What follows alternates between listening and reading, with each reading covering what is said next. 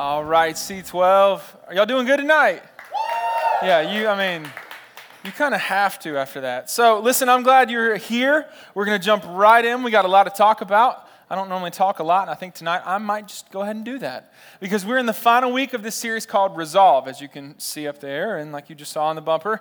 And in this series, we're talking about why you should have resolve in your life. And my prayer is that through these first three weeks and now into tonight, that you would have been able to see the importance of having resolve in your life. And, and the first three areas we talked about were in your influence, having resolve in your purity, and having resolve last week in your faith. And by doing these three things, it then increases your, your ability to have the best possible life that Jesus wants for you. And we've been doing this primarily by looking at one 15 year old boy. His name is Daniel.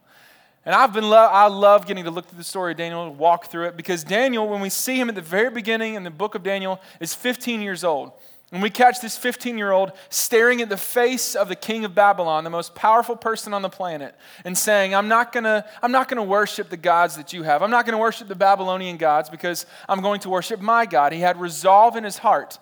And I would say that the resolve that he had at 15, as a young boy, the resolve he had right there in Daniel chapter 1 is the exact thing that would set up the trajectory for the rest of his life. It actually determined his future because of what he had resolved to do in his early years. Now, as we talk about future, that's kind of a, a funny thing, the whole for the rest of his life, because I think that is something that all of you are sitting in right now. We're 18 to 25, that college age season of life, and so every single one of you, I would imagine, are getting questions like, you know, so what are you going to do after college? That fun question. And in 10 years, where do you want to be? you're like, I don't freaking know. Uh, alive? I don't understand. Um, oh, that's this is one that I got in college. I was an English major, and so my question that I always got was, "Oh, you're an English major. What are you going to do to make money?" Like, uh, work? I don't know. Are you going to go to school again? No, I'm not going to do that. I can tell you that right now. See, we always get these questions about our future, about what it is you're going to do and who it is you're going to become. And what we've learned from Daniel, and what we're continuing to learn tonight, is that there is an extreme amount of resolve that you need to have in your life in determining your future. That it really matters when we talk about the rest of your life and how you answer those questions. And so, my hope for tonight is that maybe you come in here and you feel overwhelmed by those questions. You feel overwhelmed by the idea of, I don't know what I'm going to be doing for the rest of my life. Or maybe you know what it is. You know the answer of what you want to do. You just don't know how to do it or how to get there. And that uncertainty just freaks you out. It's okay because I'm hoping that tonight you get a little kick in the pants and realize that it's time to realize those dreams. It's time to dream big and to go after the things that you want to do because God's wired you and designed you specifically to live out a story. Now, what it is you do with your story, that is really dependent upon you. So, to inspire you and just to kind of share the, the model of where all of you are, y'all take a look at this.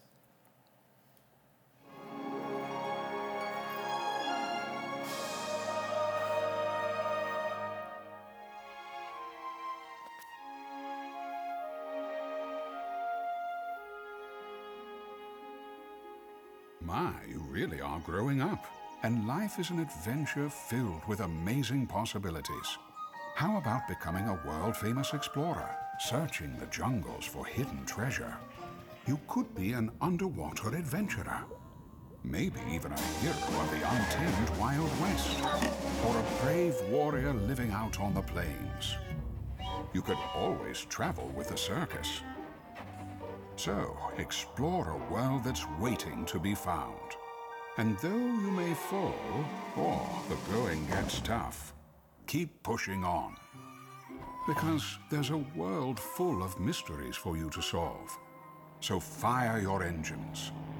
Gather your courage. Let go of fear. And dig deep inside. Because it's never too soon to shoot for the moon. No matter where life takes you, good stories are sure to follow. So chase down those dreams and take hold. Because a story that lives is a story that's told.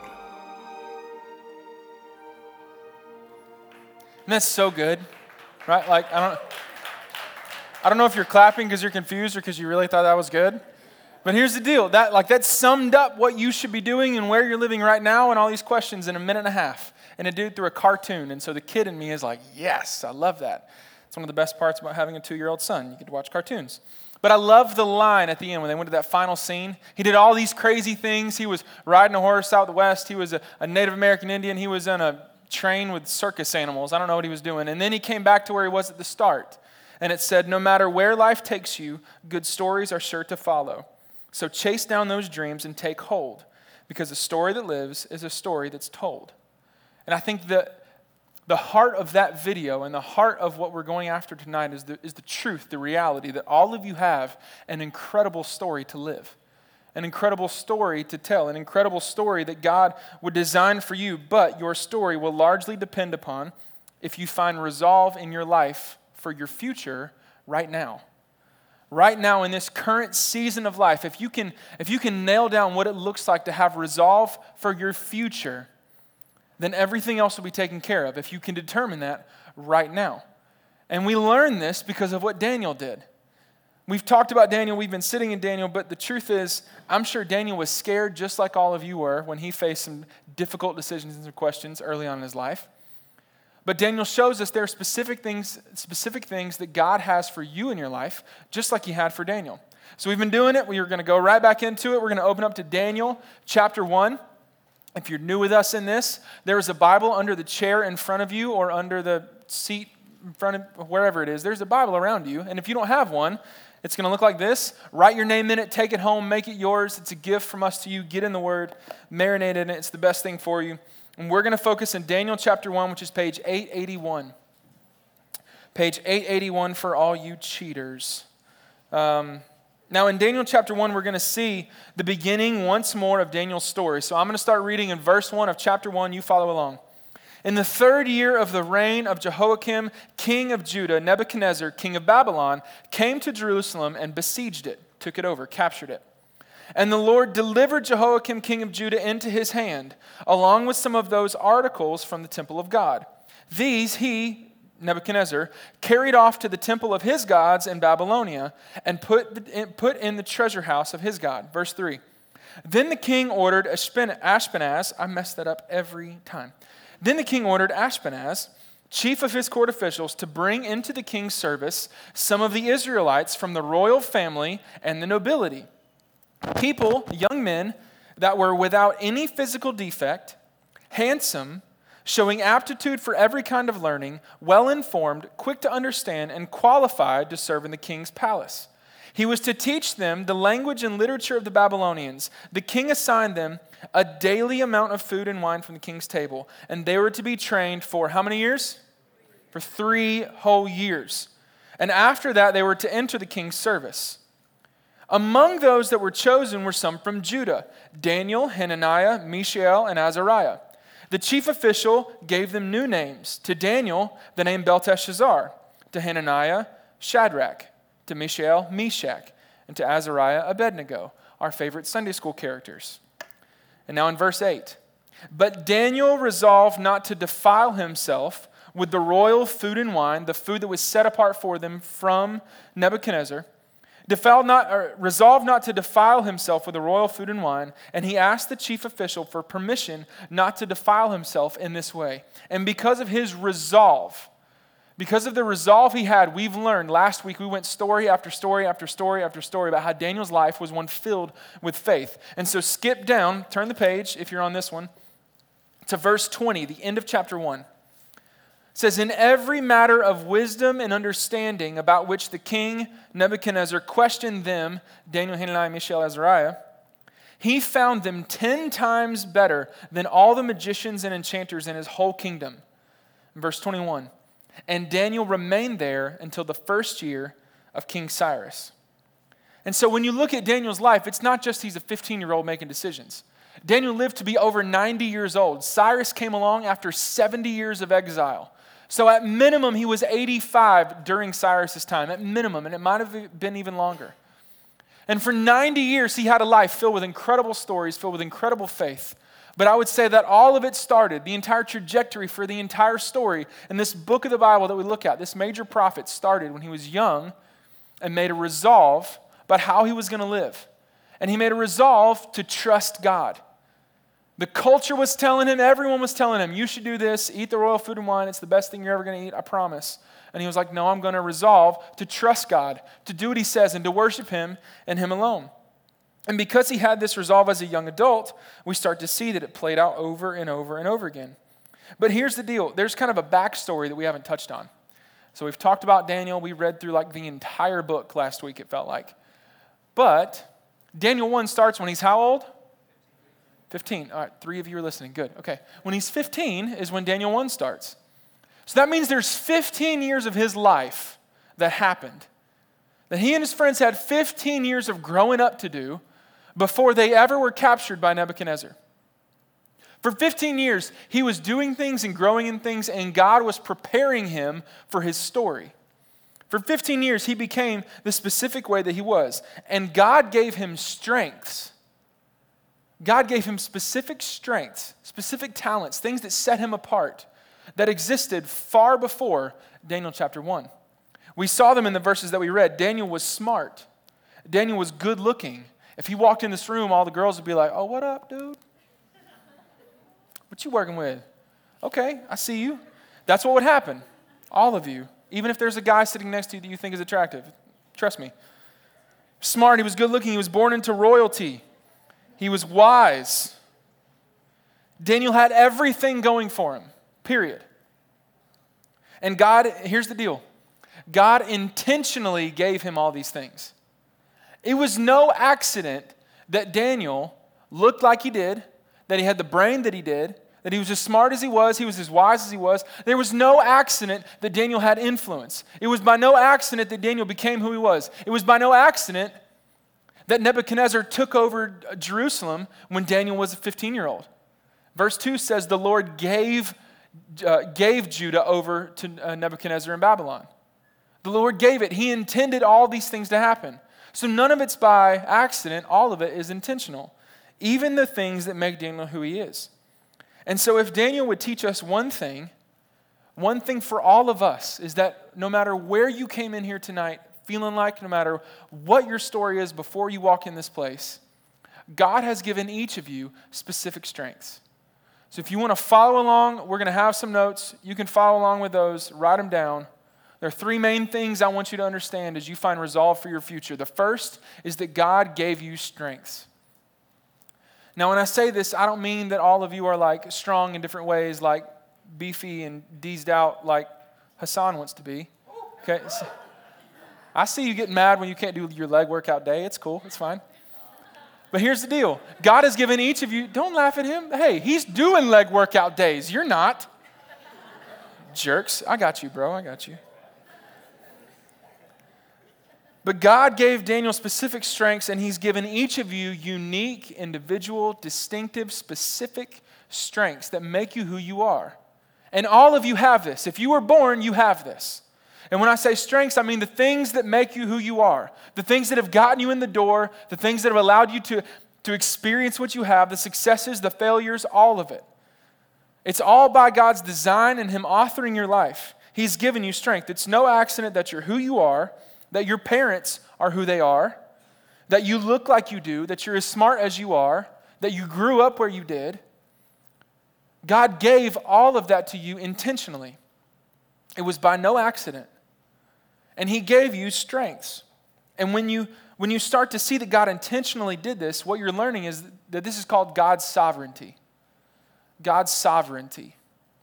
And the fact that God is sovereign means that He's authoring your life, that everything happens inside of His hands, and then you can fully trust Him in His sovereignty. And see, every single thing we're going to talk about tonight, all three of the resolves that you need to have, the things that God gave you, the things you're going to find in your life, all boil down to one main question do you trust God? All of tonight is going to boil down to one primary thing trust. And do you trust God? Because, see, Daniel had strengths. He had strengths that he lived out, strengths that were incredible for him. But ultimately, he had to trust God. He had to trust God enough to say, All right, Nebuchadnezzar, you may be powerful and you may have given me some crazy name that I don't understand, but here's the deal I'm going to worship my God and not yours. What you got to say about that? Daniel could have and probably should have died on the spot the moment he would defied whatever the king wanted. And yet he trusted God enough to say, But this is who I am. This is what I'm going to do. And if I could just make one, not that noise, but if I could make one, one assessment of Daniel's life, is that when he was 15 and he did this, that was not the very first time that he ever had to make a difficult decision for his faith. If you think about his life and where he grew up and what he knew and who he was, his entire life had led up to that moment inside of God's sovereignty. And everything that he did from that moment on continued to play out as God designed. Everything happened intentionally, none of it was by accident. So maybe you come into this place with no idea of what you want to do with your life. Right? That, I mean, these are like primary themes that we deal with in this college age season of life. Maybe you have no idea what you want to do. Maybe you come in here and you're like, I think I know, but I'm not quite sure how to go about doing that, or I'm not even sure if it's the right thing, or if it's for me, or, or how I should go about doing that. And the biggest encouragement that I would give you is not to figure out what you want to do, but to figure out who you are. If God gave you strengths, then go find them. What are your strengths? And when I say that, here's, here's what I don't mean. Please don't hear this. Don't look at the other people that you wish you could be like or look like or, or experience what they experience and then try to figure out how to have their strengths. No, I mean find your strengths, the things that make you who you are. Teddy Roosevelt says that comparison is the thief of joy.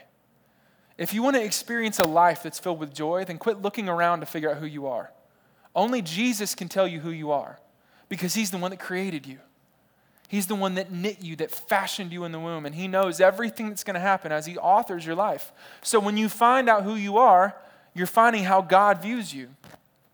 So find your strengths. This is really bothering me, and I think it's this awesome, incredible, manly, masculine beard that I have, but sorry, I just got to pause for a second. See, God, it was intentional. He gave this to me, right? I could do it. It's fine. But He gave you strengths. You got to figure out what they are. And don't look around and try to compare yourself to be like anyone else. God made you look how you do, and He didn't make a mistake in that. What we know about God is that He's perfect, right? So He's never messed up. Well, He didn't mess up with you. You are beautiful because He says you're beautiful.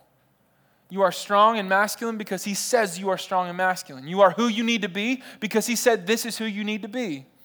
You find who you are and how God views you, not how everyone else views you. Because he made you exactly as you should be. He gave Daniel those good looks because he knew that when he had the good looks, he would stand out of the crowd. And he made him into royalty and nobility because he would be completely overlooked and not even considered if he wasn't. And he gave him a wise and smart brain so that he would go into the situations he did and be able to interpret the dreams he did and walk through difficult scenarios so that God would be greater glorified. All of it is intentional. And it's intentional with you. God has designed you specifically. So when you want to think about your future and who you become and what you're going to do in 10 years and who you're going to marry and all that nonsense, don't worry about what it is you're going to do or who you're going to become. Figure out who you are now. What are your strengths?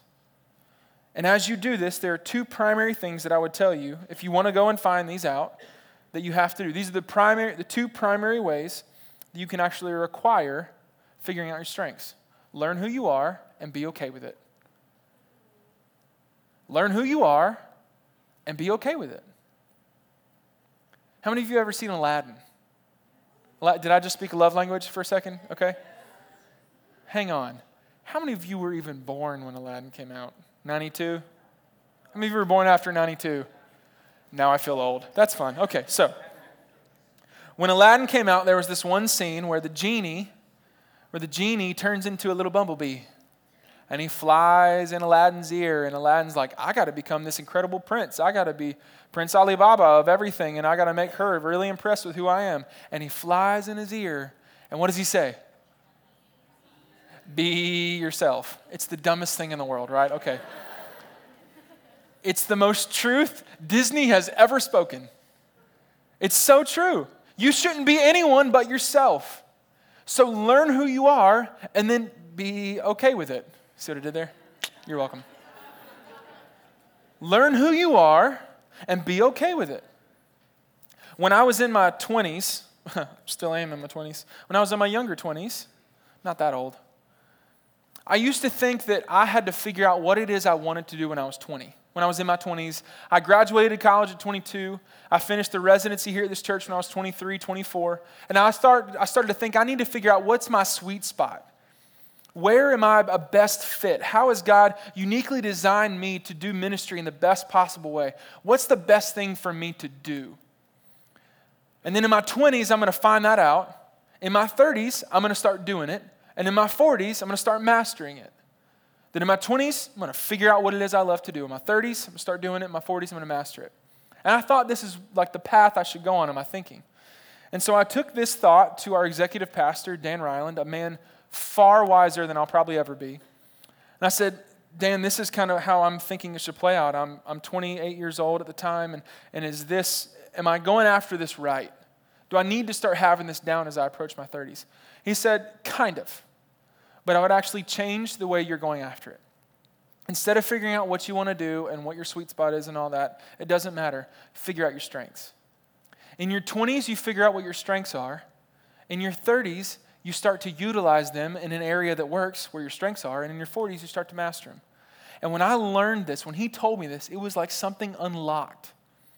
Because I no longer had to manipulate my situations to do who I think I needed to become. I no longer had to manipulate people. I could just realize this is who I am, and I can be okay with that. I'm a leader and I'm a teacher, and I'm okay with that. I don't need to go be Kevin Queen. Now, you might laugh when I say that. I'm being honest with you. Kevin was like a big brother to me, still is. I've known him since I was 10 years old. And there was a long season where I would look at Kevin because he's incredible. Kevin's the man.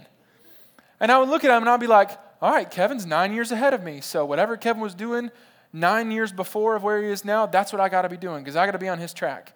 This played through my head for years. And then I realized, but I'm not Kevin Queen. I'm taller. it's true. But I'm not. He's gifted in a specific way because that's how God designed him to be. And I'm different. And I'm okay with that. I thought I wanted to fill a certain position at this church. And then I realized after the fact, and I didn't get that position, sweet mercy, that was the greatest thing that's ever happened, that I didn't get the position. Because it wouldn't have been within my strengths. This is within my strengths. I love this. I love what we get to do. I love the community that we're trying to build. I love the culture that we're founding in this place. I love teaching every week. I love getting to know you and have conversations. I love the coffees that we have together. I love getting to lead our leadership team that leads you. My whole thing is by leading a few, I will lead many. It, it is so awesome when you start to live inside the strengths that God's given you. You don't try to manipulate and be someone else, be you, because God gave you strengths. So, what you'll start to see is the same thing that I started to see. That once you realize what, who you are, you learn who you are, and then you're okay with it, that God starts to open up opportunities for you to live that out. And so, yes, God gave you strengths, but then once you realize those strengths, God gives you opportunities. So, if you want to follow along, fill that in. God gives you opportunities. God gave you strengths, yes, but God gives you opportunities. You see, we see this in Daniel's story. God gave Daniel specific strengths and talents and who he was, and then he gave him opportunities to fill those out, to live out those strengths by interpreting the dreams in Daniel chapter 2 and Daniel chapter 4. By in Daniel chapter 6, going up to, going up to Darius and realizing, I, I know that you made a law about no one can pray to anyone but you, but I'm praying to my God because God's given me a gift of faith, and that's what this is making me so mad. There, I'm just going to yell from now on. But God, you gave me a gift of faith, and so I'm going to keep worshiping you and I'm going to follow you. And so even though there's this thing where I'm supposed to pray to no one but, but Darius, I'm going to pray to God. And then what Darius did is he threw him in a lion's den. And it was another opportunity to show his strength because through his faith, God shut the mouth of the lion. And then after Darius ran there the next morning and realized the lions didn't eat Daniel to death, then Darius started to praise God and made God the only person that anyone in the kingdom could pray to. See, he had a strength, and then God gave him opportunities to live it out. And when you realize your strengths, God will start to give you opportunities. God gave you strengths, but he gives you opportunities. It's something that all of you have to figure out. And as you do this, you'll start to find more of who you are. right? Learning who you are and being okay with it. And as you do this, you'll also start to see that your future becomes a lot clearer. Everything just starts to dissipate and become very focused and clear as you find yourself. As you find yourself in your education, which major that you choose becomes clear. And what it is you like to do. I changed my major the mid, midway through end of my sophomore year. I thought I wanted to go into education. And then I realized I don't really like the education side of it. I just like to read and write. So I became an English major instead. I found out who I was and my strength, and then it became more clear. As you find yourself in your influence, which friends to hang out with becomes more clear. As you find yourself in your strengths, which career you choose after this season of life becomes clear. As you find yourself in your personality, whom you should date becomes clearer. And as you find yourself in your faith, and this is the biggest thing that I love, as you find yourself in your faith, your future becomes clearer the things that you do, the opportunities that you have, and how you share who you are with other people. When I was 17 years old, I gave my life to Christ. Now, I said a prayer when I was eight, but when I was 17, I made a resolve in my life that Christ is going to become my identity. And from that moment on, there's never been a doubt that He saved me. I used to sit in chairs when pastors would come up here and speak, and they'd be like, if you want to accept Jesus, just say these words in your heart, and then you'll have Him. And I'd be like, okay, I'm going to do it. And then the next Sunday, the exact same thing. And then two weeks later, the exact same thing. And it's like, I just want to make sure I have like more of God. So I'm going to make sure I'm saved. I never do that anymore because I have an assurance of my faith. When I was 17 years old, Jesus saved me. I know it's true, it's real. And I found myself in that, my identity in that. And as I find that, people start to see that in me. And it becomes an opportunity for me to share my faith and to realize that my story is one that God wants other people to see. My story is one that God is writing for His glory. And as my faith became, as I found myself more in my faith, my future became clearer. It's a story that we're also going to celebrate tonight. See, it's not just me, it's you too. And it's one of you in this room. So, um, Cassie, come on, girl, let's get in the tub.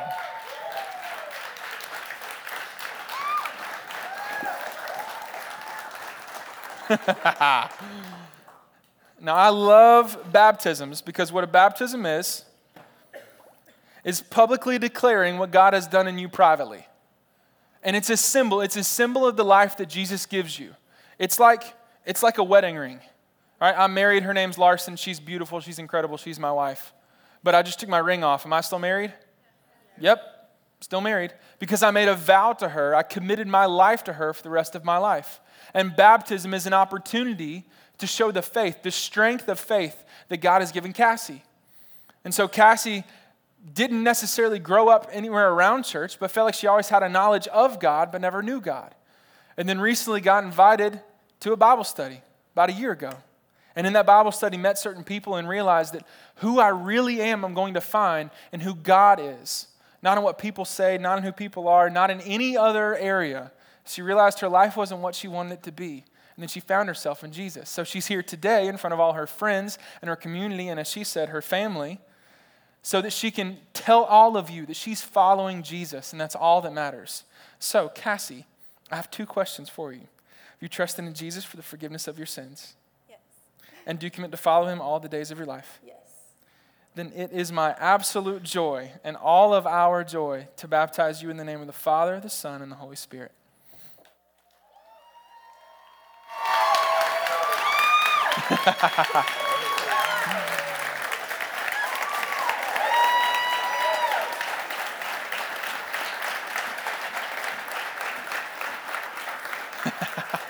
Here. Take well, I'll take that one. Fine, okay. now I'm soaking wet, but it's good. So as she gets dry and figures that out, see that right there? That's baptism is a picture of when you have resolve in your future. Cassie's not worried anymore about where she's going to be or who she's going to become. She finds it in who Christ says she is. And so she comes forward and gets in this tub as a picture, a symbol of Jesus giving her life, of her dying with Christ and being, and being risen with Him. That's what the water is a symbol of. And so she has resolve in her future, and there's an opportunity to tell everyone about it. In baptism. And God will give you opportunities with your friends that you never thought were there before. God will give you opportunities with your family that you never thought were there before. God will continue to give you opportunities as you realize your strengths. God gave you strengths, but God gives you opportunities. And here's what we know to be true that as He does this, as He did it in Cassie's life way before, and now we celebrate it today publicly, or as He's done it in my, as He did it in my life 12 years ago, He's done it in many of your lives, is that once you realize He gives you these opportunities, He continues to show up over and over and over and over again. Because if God equipped you to do something, and then He's given you the opportunity to do it, He's going to see you through. He will always provide. If there's no other thing you understand tonight about trusting God, it's that God will always provide. That's the third thing, if you can write it down, all you scholars in the room. God will give you provision. Yes, God gave you strengths. From the moment you were born, He designed a story for you. That you look how you do specifically, and you should be who you are. And God will give you opportunities to then live that strength out. But then, once He does, it's you understanding that God will always give you provision. He will always come through, that you can trust Him. So when you begin to think about the future, and all the anxiety and the worry sets in, and all the uncertainty start to cloud your mind and overwhelm you, and you're like, I, like I'm about to graduate college, then I'll have a job. I don't know what I'm going to do. Or this is what this is the the bad thought that played out in my head. I'm about to graduate college and I haven't met anyone. Maybe I'm just going to be single my whole life. Like, you laugh. Listen, it was silly for me, okay? Because that's a silly thought. I was 22. You're young. You have no idea what God's going to do in your story if you just be obedient to Him. And God always provides. You can trust Him. So when we talk about provision, what we're saying is, God, I trust that you're going to take care of me more than I'm going to take care of myself. My future is more in your hands than it is in my hands. My future more depends upon what you have already done than anything that I can do when I start to trust in you. It's not about what you can do, it's about what He can do. And, and I had to learn this because I was a kid that grew up with a lot of worry. Any worriers in the room? Can I just feel better about myself? Shut your face. Seriously? That's like all of you. Hmm, interesting. Worry, anxiety, these overwhelming thoughts, I get sick to my stomach. And when I was younger, I would get worried about like the, the dumbest things. But it would just be this overwhelming thing I'd have to deal with, like storms.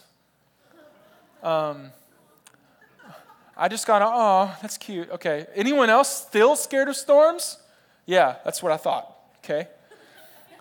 But mine was like, mine was bad. Like, I, I was terrified of like lightning because I thought if a dark cloud came, it meant a tornado was coming. Like, any dark cloud. I'd see a shape in a cloud and I'd be like, that's a tornado. No, it's, no, it's not. But this is what I was afraid of all the time. All the time. There's one time I was in fifth grade and I, God bless my parents, I was in fifth grade and I just couldn't go to sleep. And I'm sitting up in my bed, I'm bawling my eyes out, hysterical. And they're like, Matt, what is wrong? And I'm like, I'm just scared. Like? Why are you? Why are you scared? Like you're in your, what? It's 10 o'clock. Like I want to go to bed. Stop being scared. And they didn't understand. There's just something in me that that held on to worry. Then when I was in middle school, I went to an FCA summer camp. I grew up through FCA. I loved FCA growing up all the way through college. And I went to a summer camp when I was 12 years old, and the person talking there said, Worry, talked about worry. He said, Here's the deal worry, worry is doubting God and nothing else. Worry is doubting God.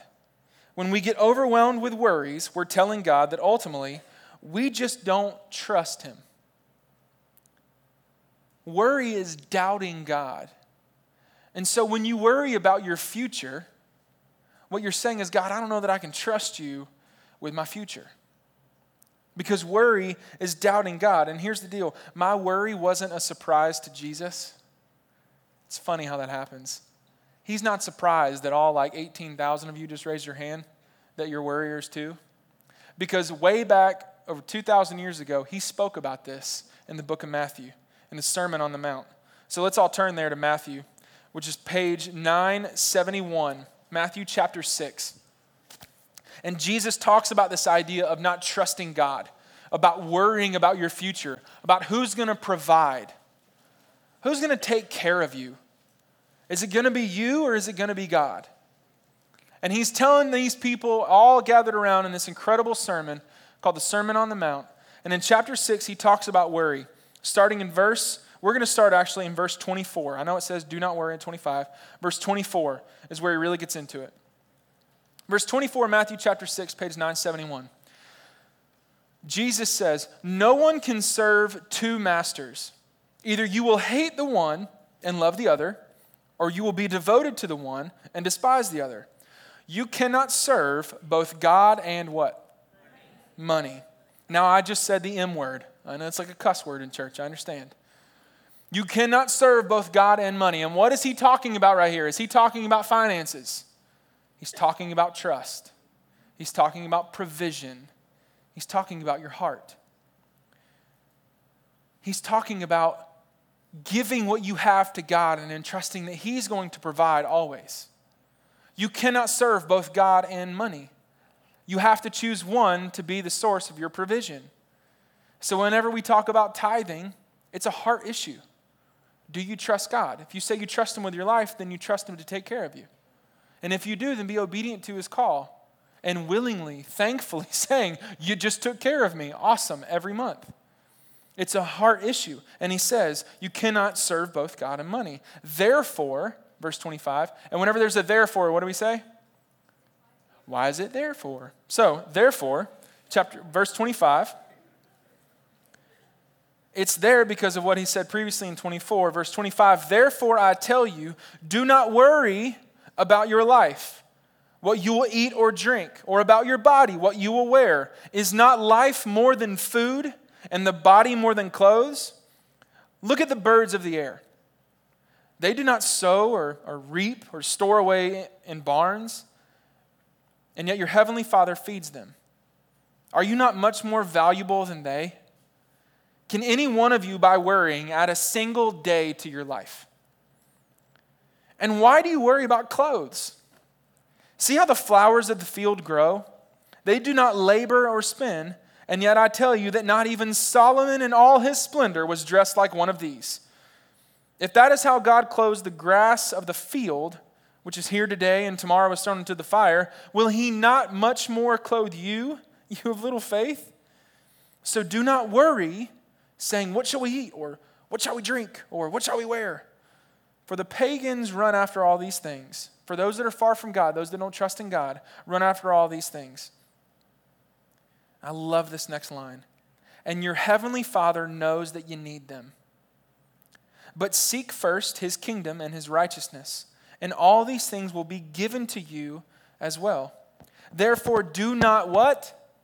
Worry. Therefore, do not worry about tomorrow, for tomorrow will worry about itself. Each day has enough trouble of its own. See, God continuously and always provides. And 32, the end of 32 is the best line. And your heavenly Father knows that you need them. He knows what you need, and God will give you provision. He will provide. He provided for Daniel over and over and over again for 90 years. See, my wife and I have seen this play over and over again. My dad taught me when I was younger. We didn't have a lot growing up. We never went on vacations. We never traveled or, or lived in luxury by any means. But my father taught me one lesson. He said, Matt, we, we tithe, we honor God with our first fruits because we believe that He will provide. And we've never missed a meal, a meal and we've never not been able to pay a bill. God's always taken care of us for what we need. And so my wife and I have seen that play over and over and over and over again in our life because we trust in God for our provision, not in ourselves. We trust that He will take care of us. And so we serve Him rather than anything else. And if you want to, to live this life, if you want to have resolve in your future, it all comes down to trust. Do you trust God? Do you actually, at the core of who you are, do you trust God that God has the best out for you and that He will provide for you in your future? And if you do, then you have to realize that you trust that God gave you strengths. And then you trust that God gives you opportunities. And then you trust that God will give you provision. And I can't tell you if you if you ever want to be freed up from worry and anxiety, start trusting God. I don't have to worry about tomorrow because whatever God is wanting to do, he's going to do. And I'm fully okay with that. 100% all right with it because I trust him and I know that he's perfect and he's never messed up and he loves me. And if I want to take care of my two year old son, how much greater does God want to take care of me as his son? You can trust him. Trust that he gave you strengths, trust that he gives you opportunities, and trust that he will give you provision. Trust that he's always making everything turn out for good for the sake of his glory. And, he's, and he continues to prove over and over and over again this is possible. So the question for you tonight is do you trust him? And if, you, if so, if you would say, yes, I trust God, then you have to realize that he will take care of your future. That is the resolve that you set. The resolve for your future is saying, God, I trust you.